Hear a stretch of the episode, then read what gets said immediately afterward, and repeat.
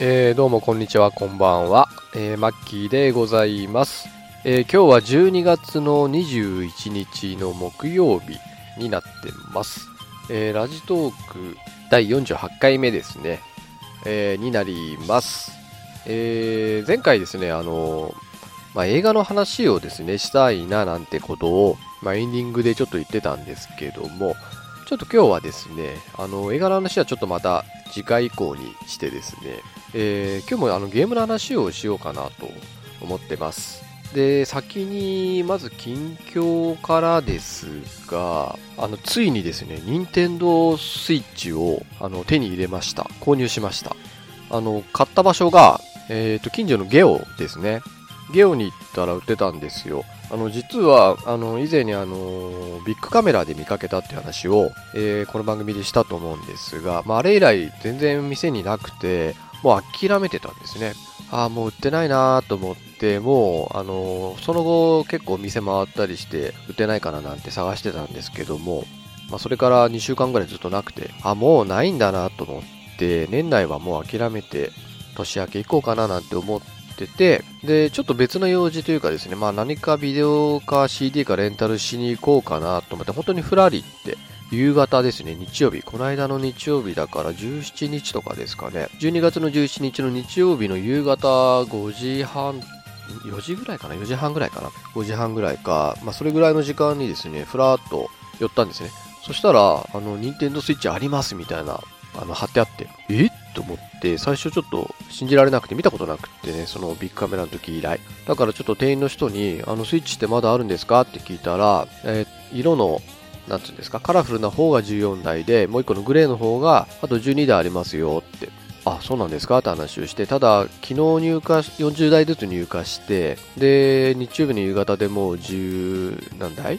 とかだったので、もう、あのー、なくなるかもしれないですね、すぐに、みたいな話をしてて、あ、違いました、すいません。16日ですね。16日の土曜日の夕方ですね、失礼しました。あの、土曜日の夕方にだから多分金曜日に入荷したんじゃないですかね、40台ずつ。で、次の日の土曜日にもう12台と14台ってことは20数台も売れてるってことですよね、それぞれ1日で。なので、明日の日曜日にはなくなるかもしれませんねって話を聞いて、ですんごい悩んだんですけど、あの、結局買ったんですね。あの、グレーの方ですね。色が、あの、単一っていうかグレーの方ですね。そちらを購入しまして、えー、無事に買うことができました。ただ、ソフトまだ買ってないんですよね。まあ、ちょっと、あの、何を買おうか。1本ぐらいはですね、ちゃんとしたのを買おうかなって思ってるんですけど、未だにまだソフトがなくて、本体だけっていう状態なので、まあ、ほとんど触ってません。えー、まあ、ゼノブレード2やりたいんですけど、1やってないんですよね。で、1を、あの、Wii 持ってるからやろうと思えばできるので、1やってからやりたいなっていうのがちょっとあって。で、昔あの、ゼノブレード2ですね。あ、ゼノブレード2じゃないですね。あの、Wii のゼノブレード。あの、秘密基地のジンタさんがですね、すごいおすすめしてて、あの、やろうかなと思って、中古屋さんに買いに行ったら、当時ですけどね、もう2年ぐらい前なのかな。2、3年前。中古価格が、これ6000円ぐらいしたんですよ。え、って。ちょっとびっくりしちゃって、その買うのをためらってしまいまして、で、結局買わなかったんですよね、その時。まさかですね、結構数年前のゲームですよ。まさかそんな値段で売ってるとは思わなくてちょっとびっくりしちゃった。まあそれだけ人気があったってことですよね、あのゲームは。まさすがにあの Wii U でクロスが出て、で、あの 3DS 版で出たんですよね。まあリメイク、リマスターっていうわけでもないんでしょうけど、ゼノブレードが出たので、まあそのおかげで値段がだいぶ下がってて、最近ちらっと見たら2480円ぐらいで売ってたんですね。なので、そっちをやってからやりたいなっていう気もするし、ちょっと買いたいなっていうので、ちょっとすごく悩んでるんですね。だからちょっと調べたら、特にそのストーリー的なつながりはないようなんですよ。だから別に1やってなくても2やっていいよっていう、問題ないよって話だったので、ちょっとそれをですね、買おうかどうか今すごく悩んでます。で、7800円だっけ？結構高いんですよね。で、まあゲーム屋さんで買うと大体税抜きで7100いくらとか。あ、多分税込みだったら7300円とか400円ぐらいするんですかね。なのでちょっと高いなと。で、マリオカート、マリオオデッセイ、あとスプラトゥーン2みたいなね、その辺の、まあ、任天堂のビッグタイトルも何本かあって、まあ、これぐらい、まあ、この辺りだったら5、6000円ぐらいで買えるんですけど、まあ、もともと私あんまりやんないんですよ。マリオももうやらないし、えっ、ー、と、スプラトゥーン2もやったことないし、あと、マリオカート。まあ、人と対戦するのは楽しいけど、一人でやるゲームでもねえなと思って。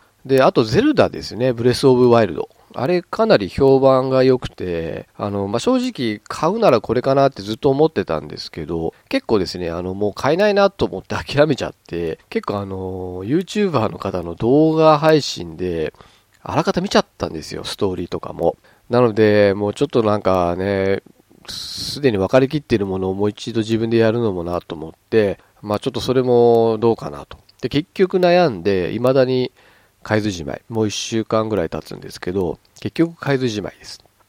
まあなので、なんかちょっと買ってね、プレイしたらまたこの場で、あのー、まあ、なんてうんでしょうかね、感想なんか述べたいなと思うんですけれども、まあ、あと、近況ですが、それ以外だと、えー、あの、ゲーム、ずっとあの、ウィッチャー3をやってまして、えー、この間クリアしたんですよ。先週かな？あの、メインストーリークリアしまして、無事にエンディングを迎えました。で、やっぱり、あの、まあ、2回目なんですけど、やって思ったのは、やっぱりあの、そのストーリーがやっぱ素晴らしいですよね。あの、後半からこう終盤に向けての、その盛り上がりっていうのがなんかすごかったなと。改めてやってもやっぱりちょっとこう、なん、なんでしょうね。こうテンションが上がるっていうんでしょうか。まあ、特に後半あの結構重要な選択がいくつかあるんですよ。その、いくつか王国があるんですが、その王国のまあ王様をその暗殺する計画があって、それに参加するかしないか。えー、で、追って、あの、その後の世界が変わってくるし、その暗殺計画に私参加したんですよ。その王が気に食わなかったんで。で、参加した後にちょっと仲間割れが発生するんですね。ちょっとネタバレですが。で、それ、どちらに、あの、加担するかで、また大きく、その後の未来が変わるっていう仕様なので、そのあたりの選択がすごい悩みましたね。プレイしてて。どうしよう。もうやり直そうかどうか悩んだりとかね。あと、あの、そのドラゴンクエスト5天空の花嫁みたいに自分のそのパートナーを選べるんですよ。このゲームだと、えっ、ー、と、イエネファーって言うんですけど、その女魔術師のイエネファーっていう女の人か、あとトリス・メリーゴールドっていう、こちらも女魔術師なんですけれども、このどちらかを選ぶことができます。で、それをどちらにするか。まあ、あるいはどちらも選ばないっていう3つの選択肢がありまして、私はあの、トリスという女魔術師が気に入ってたので、まあ、最終的にはイネファーと一緒になるっていう選択をしました。で、無事エンディング迎えて、で、満足したんですよ。やっぱりウィッチャー3最高だなって思ったんですが、まさすがに2回目だし、もうね、ゲームのシステム自体にも、まあ、気が生じてたので、ちょっとしばらく放置してたんですね。で、あの、私が買ったのは、あの、ゲームオブジーアイディッションだっけな？あの、要は DLC が両方入っているやつ。それを買ったので、あの、大きいあのダウンロードコンテンツが2つ入ってるんですよ。それの1個目をちょっと何気にプレイしたら、これがまた面白くてですね、ストーリーも。結局ぐいぐいあの止まらなくなって、あっという間にクリアしてしまいました。まあ、10時間ぐらい、あの、だいたいプレイ平均でかかるっていう DLC なんですけども、それを、え、クリアして、ハーツ・オブ・ストーンとかっていう DLC だっけな？1つ目の DLC クリアしました。で、それでもう、あの、もう一つの、えー、DLC も、えー、これからやろうかなと思ってるとこですね。やっぱ改めてやると、やっぱり本当面白いゲームだなっていう、凝ったゲームだなっていう気がしました。まあ、ただちょっと前回ですね、あのまあ、自分であの前回の回を聞き直してみて、ちょっとドラゴンクエスト11をディスりすぎたかなって、ちょっと今になってちょっと思ったりもしています。まあね、ドラクエイ11もあの、ストーリー的には割と凝ってたじゃないですか。まあ、ちょっとネタバレ挟むので、あの、クリアしてない人とか未プレイの人はちょっと注意してほしいんですが、まあ、あのゲームね、サブタイトルが失われた時を求めてっていうタイトルなので、まあ、そのタイトルの意味がわかるのがだいぶ後半ですよね。で、死んだベロニカをどうするのかっていう選択肢があったりとか。まあ、その辺の下り、あとね、えっ、ー、と、結構いろいろどんでん返しみたいのが後半あったりして、まあその辺のストーリーも非常に楽しめたとは思うので、まあそんなに酷評するようなあのゲームではないとは思うんですね。ただちょっと優等生すぎるなっていうのが私のあの意見なんですよね。もうちょっと冒険しても、あのいいんじゃないかなっていう、例えばその戦闘画面とかね、そのストーリーに関しては特に私も今回あのよくできてるなと思ったので、そこに関して特に文句はないんですが、まあそれをやる上でやっぱりね、プレイ時間の大半を占める戦闘とかね、あとフィールドを歩くこと。まあそのあたりにもうちょっと遊び心というかですね、もう一つプラスで何かがあれば、あの、非常に良かったんじゃないかなと思うんですよ。やっぱ比べるとあれなんですが、やっぱりドラクエのフィールド上こう歩くのって、ただの移動と、ただのレベル上げになってしまっているような気がするんですよね。まあ、その辺が、あの、私が大好きな、まあ、その海外のロールプレイング、フォールアウト4、フォールアウト3、4、まあ、ウィッチャー3とかはそうなんですけども、このあたりのロールプレイングって、やっぱりそのフィールドを歩くこと自体が楽しい。フィールドを探索するのが楽しいっていうんですかね。あの、フィールドに何か建物があると、あなんかあるのかなと思ってそこに入ったりとかその地下のなんか迷宮みたいなところに入ったりしてなんかあんのかなって探索するのが楽しいんですよねそういう楽しさフィールドを歩く楽しさとかあと戦闘する楽しさとかまあ、そういうところがちょっとドラゴンクエストに欠けている部分なのかなっていうふうに改めてちょっと思いましたね。はい。えー、ということで、ちょっとオープニングなんですが、あのー、ちょっとツイッターでですね、つぶやいてくれてる方が2人だけいらっしゃったので、先にそちらの紹介なんですけど、えー、と、まずですね、結構前なんですが、11月15日にあの、虹パパ生活さん、えー、第45回拝聴を久々のラジトーク、えー、その後、スイッチの感想などもまた聞いてみたいですということで、えー、メッセージいただいておりました。虹パパ生活さん、ありがとうございます。あとですね、えー、ちょっとお初の方じゃないかと思うんですが、えー、エンビーさん、12月5日にいただいています。ラジトーク第47回ゲームジャンルロールプレイングゲームについて思うことを拝聴。久しぶりの連続更新が嬉しいです。マッキーさんのゲームに対する鋭い見解と着眼点がとても気に入ってます。ロールプレイングゲームにおける冒険というものの表現は難しいのかもしれませんね。ウィッチャー3興味湧きました。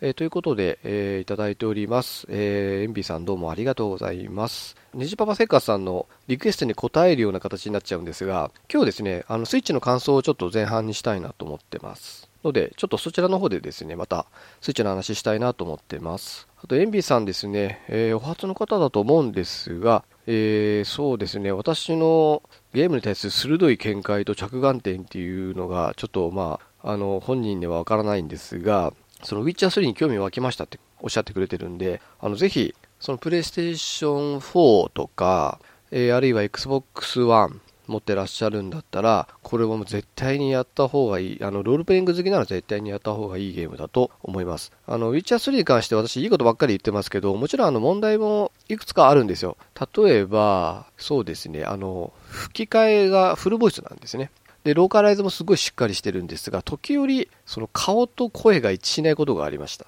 あの、すんごいおばあちゃんの顔してるのに、声が若かったり、逆、すごい若いのに声がおばちゃんだったりとか、なんでそこ調整しなかったんっていうようなことが、たまたまあの、いくつか見かけたので、そういうことがあったりとか、あと、あの、あの基本的にこのゲームはですね、あの、そのガイドみたいのがあって、そのクエストを達成するためにこっちに行きなさいみたいなガイドが表示されるんですが、それが時たまちゃんと機能してないことがあって、変なとこ示したりすることがある。あとですね、あの、ファストトラベルなんですが、あの、そのポイントからポイントにしか移動できないんですよ。だから、あるポイントに行こうとしたら、一番近くにあるそのポイントに、えー、行ってからファストトラベルするしかないので、結構移動が面倒なゲームですね。ちょっと時間がかかります。で、あの、馬があるんですが、馬を呼び寄せることができて、馬で移動できるんですが、馬のこの操作感がまたちょっと微妙で、なんか操作しにくいんですね。で、結局馬呼んで、こうなんかこうガチャガチャやるんだったらもう走ってた方が早いやつって、結局私はほとんど馬使わなかったですね。ほとんど走ってました。自分で。その方があの、近くにあるアイテムとかも拾いやすいし、ちょっとそう、なんていうの、段差があるとことかも登れるんですね。馬がいると、馬だと、そういう段差が登れなかったりするんで、結構面倒なんですよ。で結局、あの、自分で走っていくことが多かった。で、ちょっと操作感自体も少しこう感性があるんですよね。ぬるっとしてる動きが。それがちょっと慣れるまで時間かかったりとか、あとアクションゲームなんですが、ロールプレイングといえば、その戦闘アクションシーンなんですね。結構難しくてすぐ死んじゃったりするし、まあ割と単調なところはあるんですよね。あの、結局このゲームって連打してたら死ぬんですよ。で、敵の攻撃に反撃に遭う。なので、敵の攻撃を避ける、あるいはパーリー、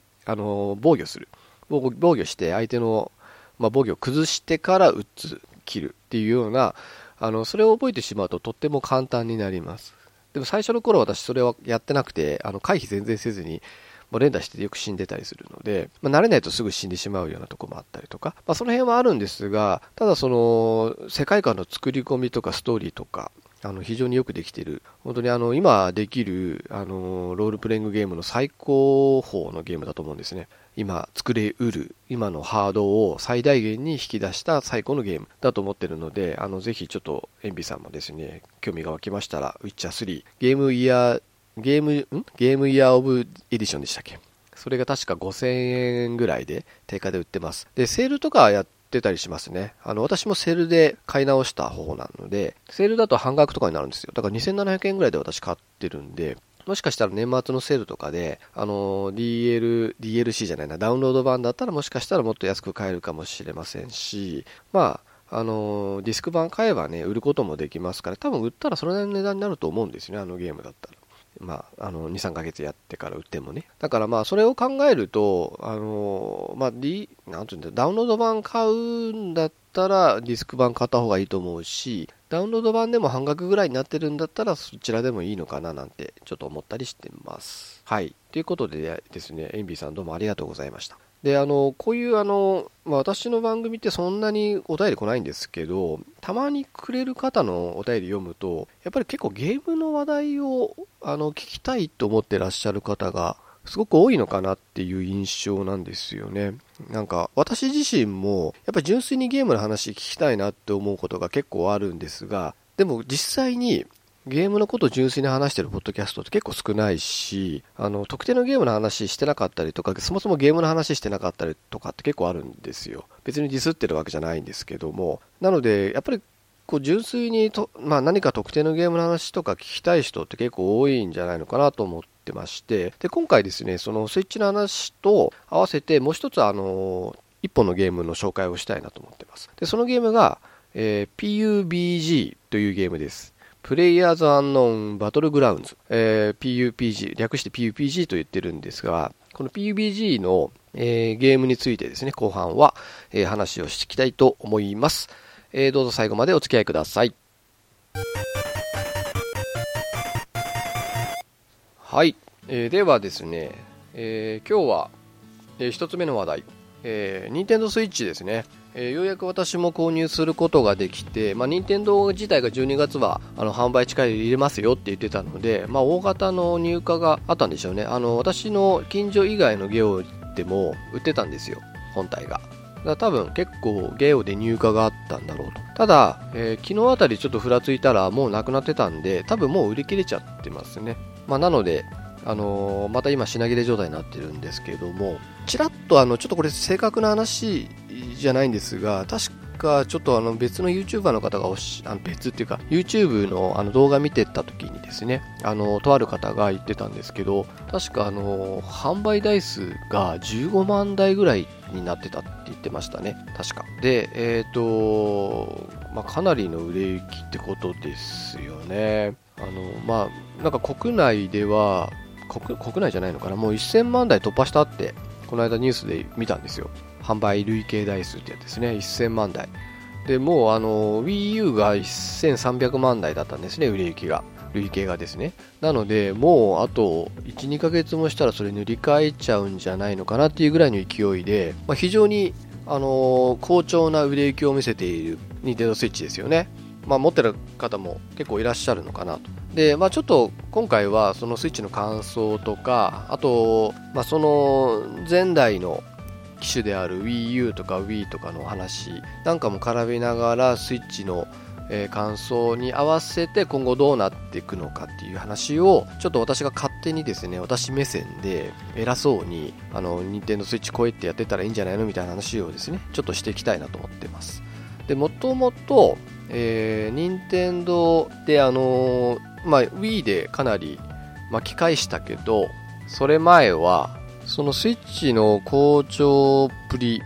まあ、これがですね、あのー、その前の前の Wii の、あの、販売のに迫る勢い、まあ、同じくらい売れているらしいんですね。まあ、あの Wii U に関してはちょっと売れ行き的にはかなりいまいちだったんですが Wii はかなり売れましたよね。で Wii があの出る前は Nintendo ゲームキューブその前が64ですよね、まあ、なのであの、まあ、売れ行きというかですねその商業的に成功してるかどうかっていう部分では Nintendo64 もゲームキューブもちょっと今一つだったんだと思うんですね。で、プレイステーションっていうのが台頭してきて、だいぶね、あれが売れましたから、まあ、どちらかというと、プレイステーション1、2と、あの、主導権を、まあ、ちょっとソニーに奪われた形になっていた任天堂だったんですけども、まあ、Wii で、まあ、見事に復活を遂げたっていう印象ですよね。まあ、Wii に関しては、あのー、まあ、コントローラー自体も特殊、そのモーションコントローラーっていう、こう、振ってね、それを振ることによって、まあ、ゲームをするっていう、まあ、わかりやすいっていうか、まあ、新しい遊び方ですよね、ゲームとしては。まあ、それを提供したことにより、おそらく今まであんまりゲームに触れてこなかったであろう層が、まあ、Wii に触れることになり、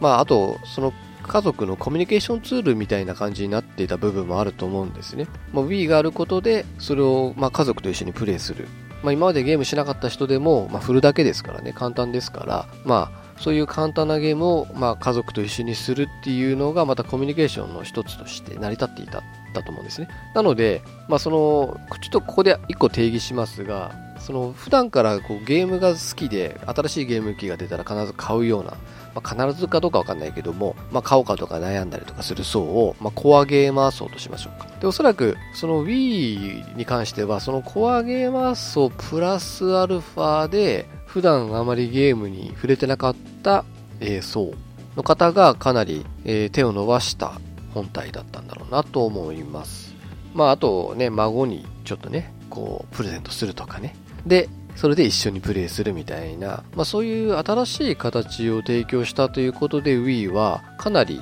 販売本数、販売台数を、え、伸ばした本体でしたという形ですよね。私も、えー、確か抽選で当時あの本体購入して、確か2万5000円でしたよね、当時は。で、買いまして、やっぱりあの Wii スポーツ1本あるだけでね、特に私好きだったのは、やっぱテニスと、あと、ボーリングですかね。あとゴルフとか。その辺が非常に楽しくて、まあ、ボーリングも非常にあの楽しかったですね。あれあるだけでね、みんなでこう集まってボーリングやるのがすごく楽しかったなという気もしますので、まあ、そういう意味では新しい遊び方を、まあ、任天堂が開発して、まあ、それが非常に受けた本体だったということなんでしょうけど、まあ、ただですね、あの、まあ、もともとそういう普段ゲームしなかった人が結構買ったせいで、だんだんあのその人気もですね 2, 2年3年ぐらいで限りを見せるんですね。だんだんちょっと売れ行きが悪くなってきた。でその原因が、まあ、おそらくそういうさっき言ったそのあまりゲームをもともとしてなかった方が、まあ、Wii に飽きてきて、まあ、もう触らなくなってしまった。全く触れなくなってしまう、まあ、そういう人たちって一回触れなくなると全くしなさそうですよね。なので全くそうしなくなった層が増えたのとあとですねやっぱりあのライバル機の台頭だと思うんですねここも。やっぱり PS3 あと Xbox360 っていうのがなんていうんですか性能的にね Wii よりは随分性能が高かったですよね。しかもあのなんていう初めてそのハイハイビジョンっていうかですねハイデフって当時言ってましたよね。そういう、まあ、映像がかなり解像度が上がってですね、クリアになったんですね。私もあの Xbox 360持ってて、特定何のゲームかちょっと忘れちゃったんですけど、やった時に画面めちゃくちゃ綺麗で、びっくりした記憶があるんですね。多分あの、線も、それまではビデオ端子とか、あと、よくて D 端子とかね、コンポーネント端子とかいろいろあったんですけど、それまでのその端子から、えー、その辺りからですね、その HDMI ケーブル端子変わりましたよね。で、映像がハイビジョン化されて非常に綺麗になったと。いうことで、やっぱりその辺のそのハイビジョンに対応したゲーム機のちょっと押されてきたんじゃないかと思うんですよね。で、かつ、やっぱりソフトの提供もだんだん鈍ってきた、その Wii の、まあ、コントローラーが単純な上にやっぱりちょっと深いゲームには向いてない方だと思うんですよ。単純に振って遊ぶゲーム、そのスポーツ系のテニスとか、ボーリングとかには非常にフィットしたコントローラーだったと思うんですが、やっぱりそのゲーマーがやるような、まあ、なんて言うんでしょうね、こう、やっぱりちょっと複雑なコントロールを要するようなゲームにやっぱり向かない筐体だったと思うんですよね、本体だったと思うんですよね。なので、やっぱりそういうとこの差が出てきて、えー、だんだんだんだんちょっとやっぱり急速にですね、後半失速したんですね、Wii って。で、まあ、その辺の、なんて言うんでしょうね、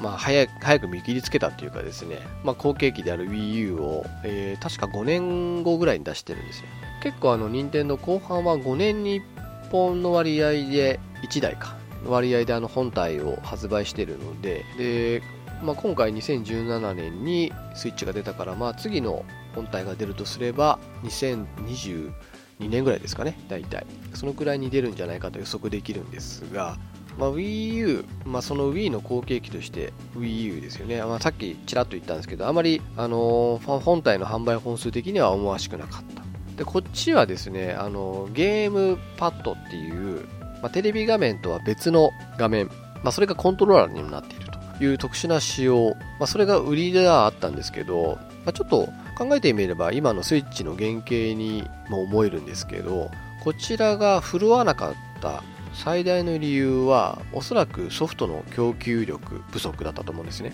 これも完全にあの任天堂専用機に後半になってしまってましたよね XBOX1 と PS4 には同時で発売されるけど Wii U では出ませんっていうソフトがほとんどだった。で、これって多分、そのゲームパッドっていう特殊なせいだ、あの、コントローラーのせいだったと思うんですね。やっぱり開発が特殊な開発になってしまうっていうか、まあ、Wii U 向けの開発がまた別で必要になってしまうっていうことで、おそらく敬遠されていたんではないか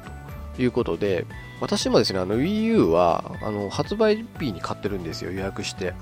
で、まあ、なんで予約してまで買ったかっていうと、そのローンチのゾンビ U っていうゲームがやりたかったんですよ、単純に。あ、やってみたいなと思って。で、やったら実は面白くて、しかもゲームパッドっていう特性をすごく活かしたゲームの作り方だったんですね。なんですごくやり込んだんですが、ただそれ以降全くパッとしなかったんですよ。あの、マリオとかちょこちょこっとは買いましたよ。買いましたけど、ほとんどやらなかったですね。それ以降ソフト買うこともほとんどなく本当に飾りに溶かしてました、本体が。テレビの横にね、ちょこんと。まあ、そんなに本体は大きくないし、こう、なんか横長っていうかね、長細いから、テレビの横にポンと置いとく分には、あの、邪魔くさくはないんですけど、PS4 とか、XOX One に比べるとね。なんですけど、もう完全に飾りとかして、あのまあ、結局、ほとんどやらなかったんですよね。で、それってやっぱり原因は、やっぱサードパーティーの取り込みが全くできなかったっていうことにあると思うんですね。なので、まあ、その辺の反省を経ての任天堂 switch だったんじゃないかと思うんですよね。だから今回は、なんて言うんでしょう。おそらくその、さっき言った私がいたコアゲーマー層を意識しているのかなっていうのと、まあ、サードパーティーを大、今回はね、大事にしているんじゃないかなってちょっと思うですね。あの、3月3日の発売に向けてプレゼンがありましてね、1月ぐらいに。あそこで結構サードパーティーを紹介してたりしてたじゃないですか。まあ、特定のゲーム、あの、タイトルを上げないのに、あの、セガのね、あの人が出てきたりとか、なんかそういうことをやってたのってのは、あの Wii U みたいにはならないぞっていう、まあ、意思表示みたいなものだったのかなって思うんですよね。なので、まあ、その Wii と Wii U のウィークポイントを考えてみると、やっぱりサードパーティー、特に海外ゲームがやっぱ弱い。そうすると、コアゲーマー層に受けない。私みたいに結構海外ゲームが好きで、がっつりやりたいっていう人には、ちょっと残念ながら、あの、敬遠されるハードだったと思うんですね。Wii とか Wii U。やっぱりね、あの、がっつりやるゲームなかったですもんね。Wii も Wii U もね。その辺の、まず弱点を克服しようとしているのかなっていうのが、まず見て取れるのが、まあ、Nintendo Switch かなっていうふうに思ってます。まあ、なので今回はね、そのコアゲーマー層も十分意識してるんじゃないのかなって思うんですよ。なんか Wii とかはどちらかというとその本当ライトユーザーっていうかですね、あまりゲームしない人とか、まあ、子供とかね、老人をターゲットにしてる節があったけど、今回はそのゲーマーの方も意識しているように思えて、あともう一つその Wii、Wii U、まあ、特に Wii が後半失速した原因の一つが、私はそのハードの性能にあったと思うんですね。やっぱ当時、さっきもちらっと言いましたけど、Xbox とかその PS に比べると完全に性能的な差があの著しかったと思うんですよ。なので、今回、それがどうなのかなっていう心配はやっぱりちょっと私はしてるんですね。多分現時点でもスペック的には劣ってると思うんですよ。PS4 と Xbox は。ちょっと私詳しくはわからないですけど、おそらくスペックは、まあ、今の時点でも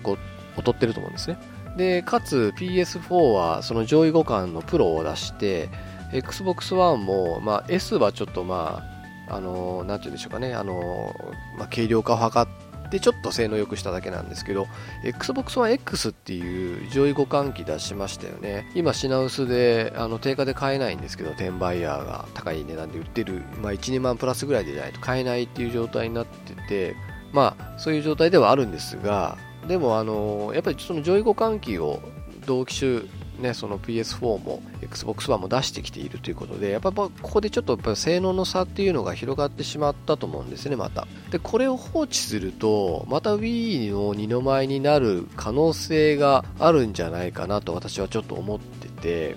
そのためにはですね、やっぱりスイッチも早い段階で、まあ、上位互換機のようなものをやっぱり出す必要が私はあるんじゃないかなと思ってます。まあ、もともと、ね、スイッチの特性で、こう家でもできて持ち運べる外に持ち運べるっていうのはこれすごくねあの他の肉機にはない特性だと思うんですが、まあ、それをさらに活かすために、まあ、例えばバッテリーをもっと長く持たせるとか、まあ、画面はあれ以上大きくするとちょっと逆にやりにくい気がするんで、まあ、もうちょっと軽量化するとかね、ま、プラス基本性能をアップする。まあ、そして、えー、上位互換機みたいのを、まあ、ドックはそのままでいいからその手持ち部分ですね本体部分だけを、まあ、性能強化したものを、まあ、少なくとも2年以内ぐらいに販売した方がいいんじゃないのかなって個人的には思ってます。そうやってあの選択肢があるってよくないですか？今のあのスイッチと同じ性能同性能で多少ちょっと軽量化したとか性能をまあブラッシュアップしたもの。プラス、まあ、それよりも、まあ、CPU とかねメモリとかを強化したえー、バージョンアップ版っていうのをあの両方出すっていうやり方、まあ、今、まあ、トレンドなのか分かんないですけどそういうでも何て言うんでしょうね消費者がそれを選べる選択肢が増えるっていうのは良いことだと思うんですね。PS4 も、まあ、そんなに高くまあ、高いのいらないからやれればいいって人はね普通の買えばいいしできるだけねその綺麗な画面で 4K テレビを持ってるしやりたいって人は、まあ、プロを買えばいいみたいなそういう選択肢があの与えられるあるっていうのはやっぱり消費者としてはありがたいことだと思うので、まあ、そこですよね。任天堂 switch がやっぱ性能面の弱点を、まあ、どうやってカバーしていくのかっていうのが私がちょっと気になるところではあります。まあ、あともう一つはやっぱりさっきもちらっと言ったんですけど、やっぱサードパーティーですよね。まあ、ソフトの供給が、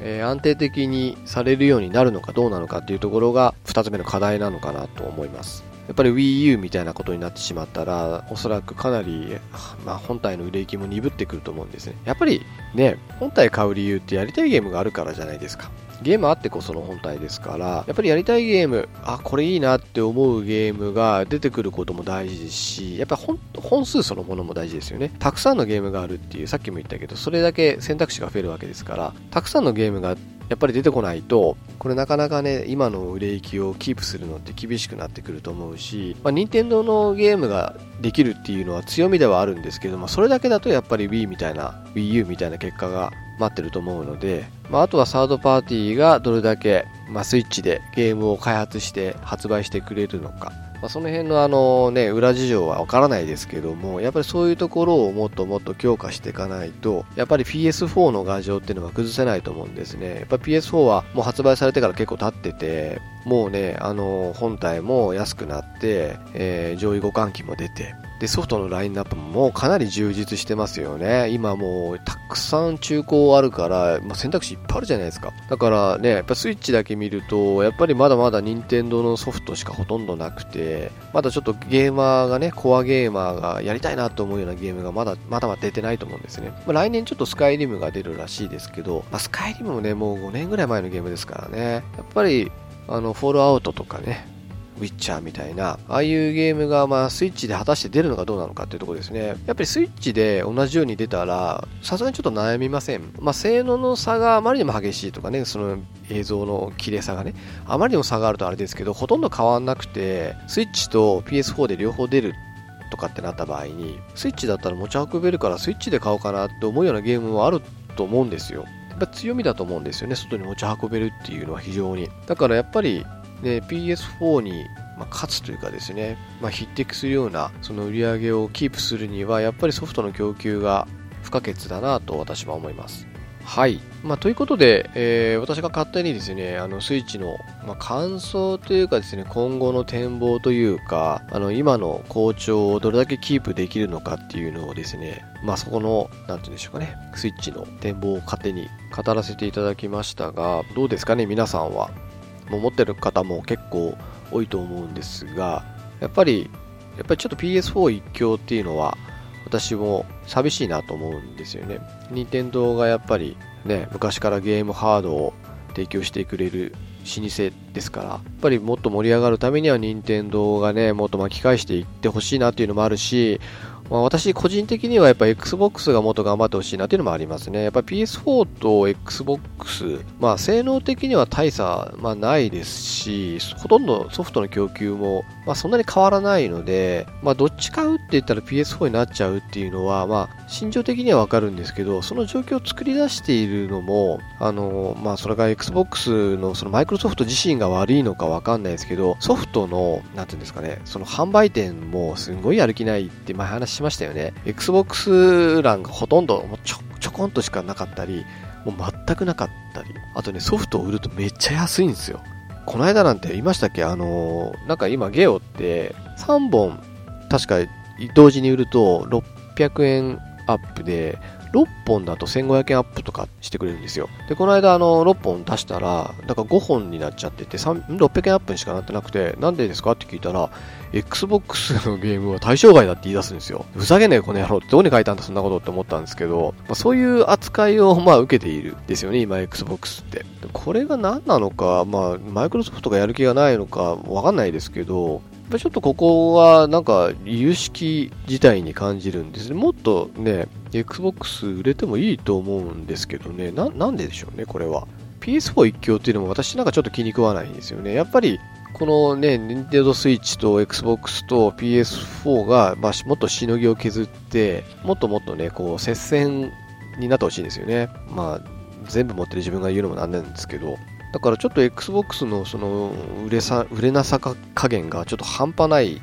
桁が違いますからね、売れ行きの。もうなんかね、PS4 なんて月何万台とか売れてるのに、Xbox100 とか200とかですからね、売れてる台数が。ちょっと桁が2つぐらい違うんですけど、みたいな感じなんで、それぐらい差があるんですよ、今現状で。これがちょっとどう、どうしてこんなに差が出てるんだろうっていうのが、あの、やっぱりその海外ソフト、海外のソフトが売れないっていう話ちょっとしましたよね。それにちょっと通じるものが、やっぱ海外ソフト人気ないんですかね、日本では。で、ドラゴンクエストとかマリオみたいなゲームがガツンと売れるっていう、まあ、そういうなんか極端な売れ方、まあ、それを前回ちょっと危惧してたんですけどね。ドラゴンクエストも非常にいいソフトだから、まあね、あの、ネームバリューで売れてる部分もあるとは思うし、まあね、それはしょうがないんだと思うんですけども、ちょっとその偏りすぎでよね、もっとみんないろんなゲームやるべきだと思うんですけどね、まあそれを偉そうに私が言えたもんでもないんですけど、やっぱりちょっと食わず嫌いなところが多いんじゃないかなっていう気はちょっとしてますね。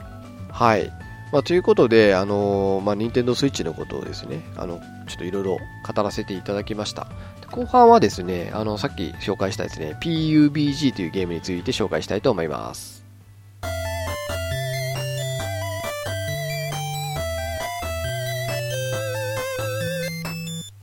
はい。では、後半戦、えー、ゲームの話ですね。えー、PUBG、プレイヤーズアンノーンバトルグラウンズ。というゲームです。これはですね、えー、今年の3月24日に、えー、PC 版が、えー、アーリーアクセス、まあ、開発途中なんですけども、あのー、発売されてまして、で、12月の12日、先々週、先週？こう最近ですね、Xbox One でも、えー、発売がされて、つい昨日か今日に正式版でリリースされたっていう、今まではアーリーアクセスの開発段階だったんですけども、アーリーアクセスじゃなくて、えー、製品版としてですね、完成版として発売がされたのがつい先日と、そういうゲームになってます。多分、あの、PC ゲームなので、あの、コンシューマーでしかゲームをしない人、まあ、かつ Xbox は持ってない人は何のゲームっていう感じじゃないかと思うんですよね。なので、ちょっとあの詳しく紹介したいんですが、えー、これはですね、えー、もともととある映画が元になっているゲームなんですね。その元になってる映画っていうのが日本の映画で、えー、バトルロワイヤルっていう映画です。これ2000年に公開されて、もともと高見博春さんっていうのかな？あの、同小説の映画化。で、当時 R15 指定になってて、えー、結構有名な俳優さんがたくさん出てる映画になってます。えー、ビートたけしさん、あと主人公が藤原竜也さん、前田亜紀さん、栗山千明さん、柴崎幸さん、安藤正信さん。まあ、結構今でも活躍されている、まあ、一人あの政治家になってわけわかんなくなった人も一人いますが、まあ、結構ね今もうあのなんていうんですかねこう活躍している俳優さんとか女優さんが結構たくさん出てたんですねでちなみに栗山千明さんはこの映画をあのクエンティン・タランティーノが気に入ってあのキルビルで採用したっていうあの経緯があったりするんですがこの映画ですね簡単に言うとなんか世界設計世界設計？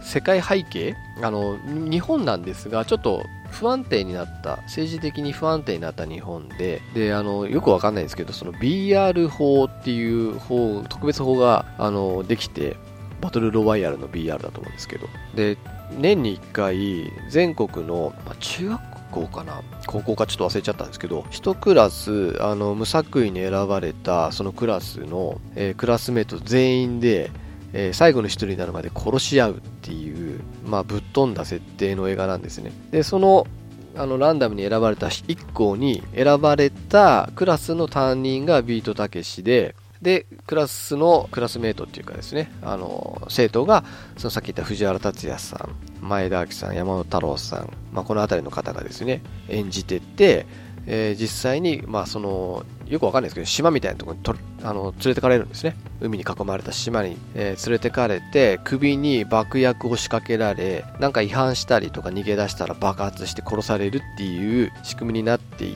て、なので強制的にさあ殺し合いを始めますと。で、あのー、もう勝手にやってくださいって感じで、えー、まあ各自それぞれ武器が無作為に置いてあるんで、まあ、人によってはもう覚悟決めてえー、殺しを始める人もいればさ参加できなくて自殺しちゃう人もいたりいろいろあるんですね、まあ、その映画が元になっているんですよ。でこの映画あれですよね。あのー、やっぱりちょっと私この間見てみたんですよ。Amazon プライムで。確かタダで見れたんでどんな映画だっけ？と思って見てみたんですけどあの柴咲コウさんがねあの結構悪い役で出てるんですよ。結構あのなんつうんでしょうね、まあ、スケバンっていうわけじゃないんですけど結構平気でクラスメートをどんどん殺していってしまうようなちょっと悪い役をやってるんですけどでもこの頃からもうなんかそのき綺麗さとかその目目力っていうんでしょうか。あのキリッとした意志の強そうな目をやっぱこの頃からしててですねすごく綺麗。もうこの頃からもうなんか一人だけちょっとオーラが違うような感じがちょっとしましたね。はい。でこの映画にインスパイアされて作られたのがこの PUBG っていうゲームでもうまんまなんですよ。あのその辺のそのクラスがどうのとかあのその辺の背景はもう全て取っ払っちゃって単純に100人集められて、えー、島に何て言うんでしょうねこうパラシュートで降下して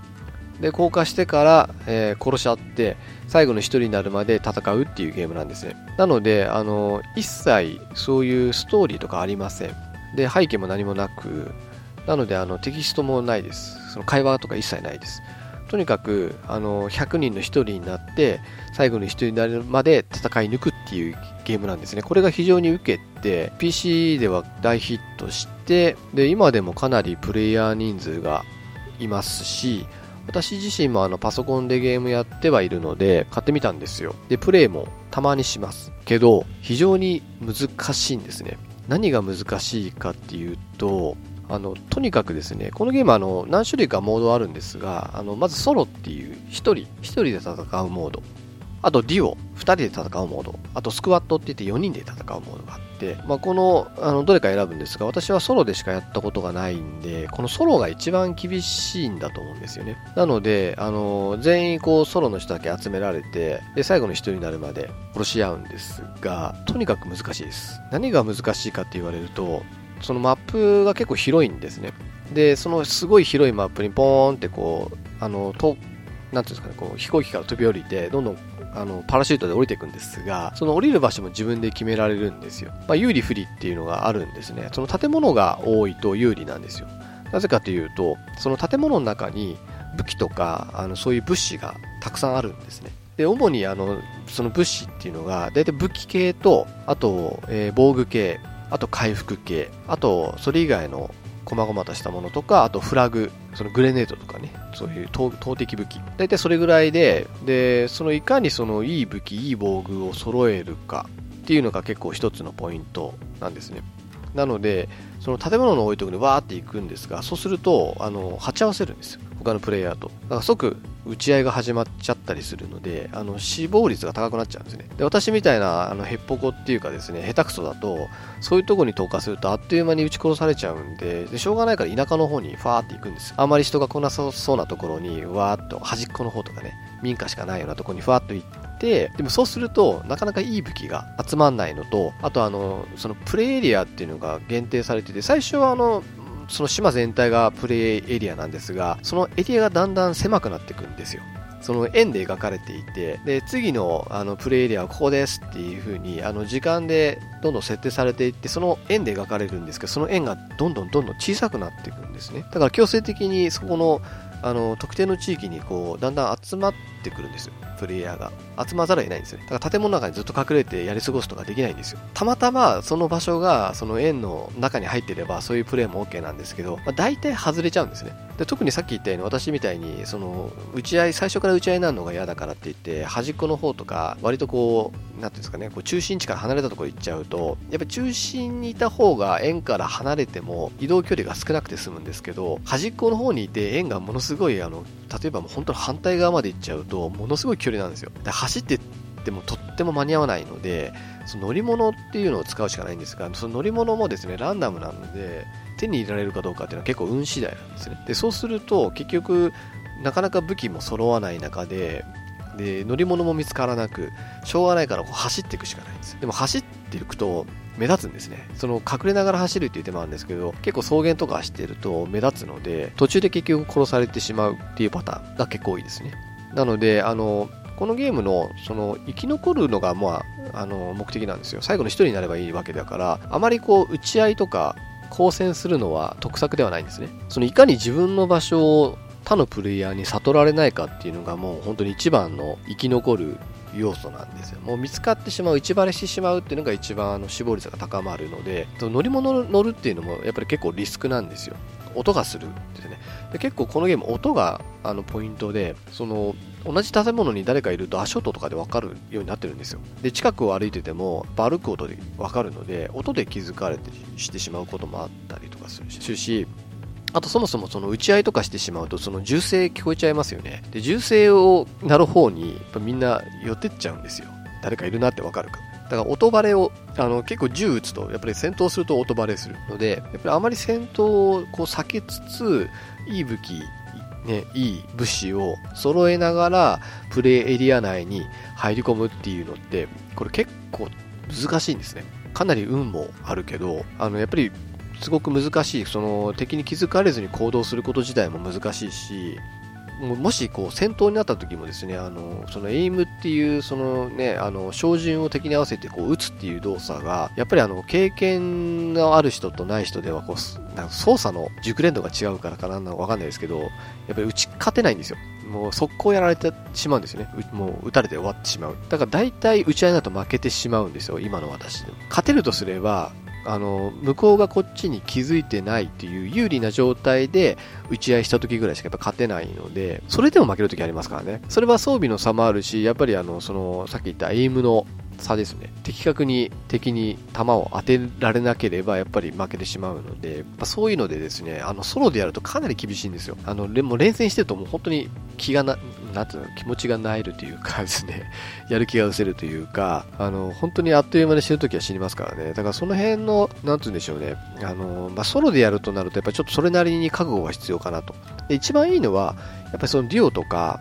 スクワット仲間でやる。あの友達と一緒にワイワイやるのが一番このゲームあの上達するコツなのかな。一人でやると本当苦行ですね。どんなにあのこそこそ動いてても見つかるんですよ。いきなりあのどこからパーンって撃たれてで死亡みたいな。あのヘッドショット食らったりすると一発死んじゃうんですよ。スナイパーライフルとかで。なので、いきなりあの誰に殺されたか分かんないうちに殺されてしまったりとかっていうのも、まあ、当たり前にあるんですね。なので、やっぱりやるんだったら友達と一緒にやるっていうのがいいのかなと思うんですが、まあ、残念ながら今、PC 版と Xbox One でしかプレイできませんので、多分 Xbox は持ってる人なんてなかなかいないですよね。だからこれが PS4 で出ればまたね、違うんですけど、PS4 はまだ未定らしいんですよ。発売をする方向で調整、話し合いをしているっていうあの情報はあのキャッチしたんですが、まだまだ先になりそうな予感がします。来年のいつぐらいになるのかわかんないですけどね。まあ、なので、あのまあ、ちょっとプレイする、これを聞いて気になった、やりたいって人がいたとしても、なかなかプレイをする環境にないのかなっていうのがちょっと残念なとこですね。なので、もしこの PUBG どんなゲームなんだろうって気になった方がいたら、一番いいのは、あの、プレイ動画を見ることかなと思います。で、実は私もですね、あの、実際自分でプレイするプレイ動画見てる方が楽しいんですよ、このゲーム。さっき言った何の、あの、ストーリーもバックグラウンド何にもなくて、ただ殺し合うだけけなのに、なんでこんなに面白いんだろうっていうのがね、ほんと不思議なんですよ、このゲーム。私ずっと、あの、その YouTuber の人の動画をずっと見てて、で、それでやりたくなって結局買っちゃったんですが、今でも自分でプレイするよりもやっぱり他人のプレイ見てる方が楽しくて、まあ、もちろんさっき言ったようにね、あの一緒にできる人が現れたら、まあ、ぜひやりたいなとは思うんですが、残念ながらちょっとそういう環境にはないので、結局他人のプレイを見て楽しむ方が、まあ、楽だしね、楽しいんですよね。なので、あの、PUBG 動画とかってやるといくらでもその出てきますんで、あの、そっちで見ていただければと思うんですが、まあ、一応ですね、私が見ている、あの、その YouTuber の方、そのコメント欄に貼っておくので、もし気が向いたらですね、その人たちのプレイ動画を見ていただければ、どんなゲームかわかると思います。あのこのゲームとにかくリアルなんですよね。リアル思考なんですよ。その銃の挙動とかもものすごい現実に沿ってるんですね。だからあの銃によってはその弾速も違うしリコイルっていうその反動ですね。反動とかも武器によって違うんですよ。あのこのリコイルっていうのが結構難しいんですよね。あの FPS のゲームとかやったことある方だったら分かると思うんですがあの銃って撃つとこう跳ね上がっていくんですよ。照準がこう自動的にこう撃っている自分がターゲティングした時よりもどんどんどんどんこう上に上がっていってしまう。これってあの銃撃った時の反動で銃口が上を向いてしまうのでだんだん上に上がってしまうんですね。でそれをコントロールしないといけないんですよ。でそういうのが結構難しいですよね。であとあのやっぱ敵がこう複数いたりすると本当に勝てません。2、3人いたりするとね、まあソロだからそういうことないんですが、こっちでこう打ち合ってたら、なんか違う人に撃ち殺されちゃったりとかもするんですよ。だから、あの、本当にあの、このゲームやってて、まあ、やってる、もしくは、プレイ動画を見てると、ああいうあの映画であの撃ち合ってるのに主人公が全然撃たれなくて敵が撃たれるっていうのがどんだけインチキかっていうのが本当によくわかりますね。そんなことあるわけねえだろうって。大体。正面でこう撃ち合ってるのにこっちの弾は当たるのに向こうの弾は当たんないなんてありえなくてどんなチート行為やねんっていう風に思いますね。あの映画とかでよくあるんですけど。大体やっぱりねあの撃ち合ったらねこっちもダメージ受けますしねあのなかなかそれは難しいんじゃないかなって思いますね。映画とかでね。で今ちょっとあのチートって言ったんですけどこのゲームあの問題はちょっとあってですねそれがあのチート行為ですね。チーター。あの、チーターっていうのは、要はあの、プログラムに不正なプログラムを入れて、要はあの、ズルをする人たちです。で、これあの、コンシューマー機だとほとんどありえないんですよね。パソコンだからこそありえるんですね。パソコンってやっぱりデータがあの、自由にいじれちゃったりできるんですよ。なので、そのチーターが非常に多くて、結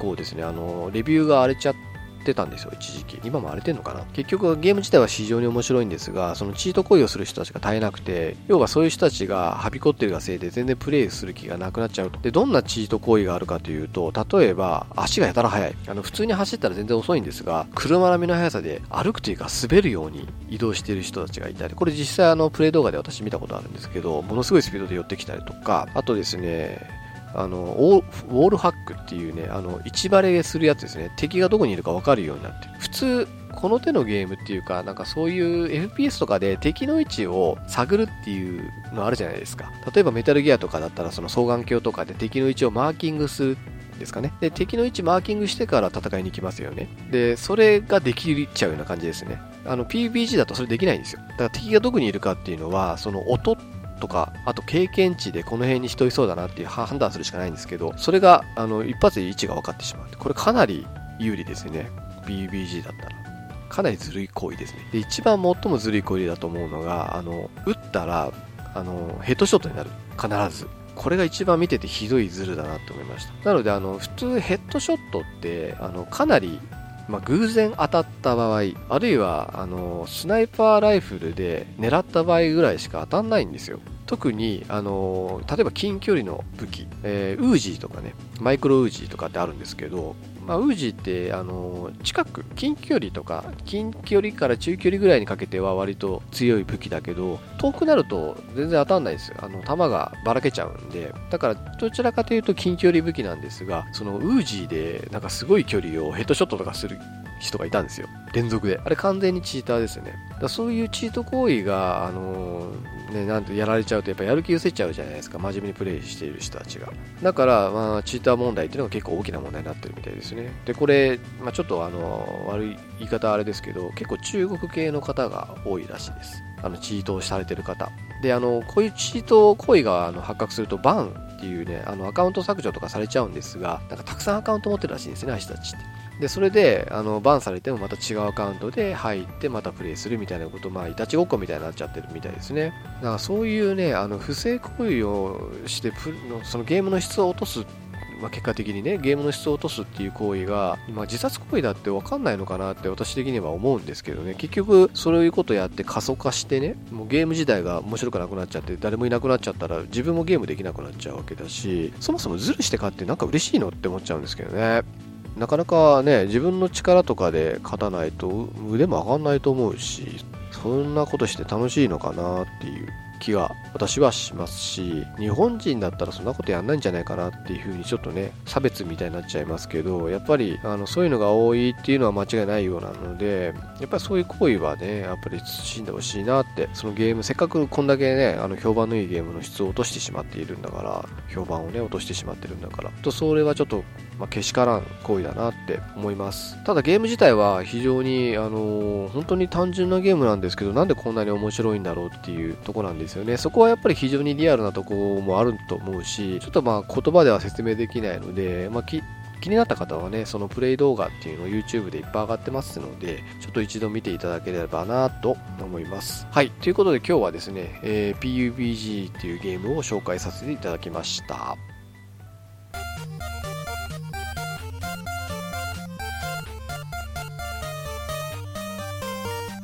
はい。えー、ということで、第48回、えー、でした。えー、そういえばあれですね、あのー、他のポッドキャスト番組の話しちゃうんですが、えー、人学、陣太さんがやってる人学ですね、えー、100回目で、えー、最終回を迎えたということで、ああ、終わっちゃうんだ、残念だなって思ってたんですが、ですが、えー、100回目を聞いて、まあ、ちょっと聞いてない方がいらっしゃるかもしれないので、ちょっとあの、ここでは述べられませんが、ああ、なるほど。面白いこと考えるなってちょっと思っちゃいました。えー、やっぱりあの、ね、あのずっと聞いてる番組が終わってしまうのって寂しいじゃないですか。そのラジオさんもそうですよね。100回で終わるって言って私もう聞きたくなくて終わるから 最後聞いてなかったんですよ。そしたら復活してたとかしてね。あの復活するのはもう本当ウェルカムですよね。やっぱりだからあのやっぱり聞いてる番組が、まあ、いつまでも続いてほしいなって、まあ限界はあると思うんですけど思いますし、あのやっぱりね、こうやってポッドキャストを聞くっていう行為がですね、私は大好きなので、まあ、自分自身も好きなだけにですね、あの、まあ、何人も聞いてくれて、どれが聞いてくれてるかわかんないですけど、まあ、ちょっと、もうちょっと続けたいなと、私自身は思ってます。まあ、もうちょっとで50回なので、50回はちょっとあの、前にもちょっと話したんですけど、ゲストを紹介し、まあ、ゲスト紹介というかゲスト呼んでですね、まあ、ちょっと何の話するかまだ決めてないんですが、あの話を、まあ、ちょっと年明け以降になってしまうと思うんですけれども、えー、まあ、50回をですね、どこかでやりたいなと思います。まあ、次回49回ですね、ちょっとやっぱり、まあ、そのゲームの話をしたいなと思うんですが、ちょっと今ですね、ゲームのネタがあるかどうか。もしなかったら、えー、まあ言ってたですね、その映画の話なんかもしていきたいなと思いますので、えー、ちょっと気長に待っていただけたらと思います。はい。えー、長い時間お付き合いいただきましてありがとうございました。お送りしたのはマッキーでした。さようなら。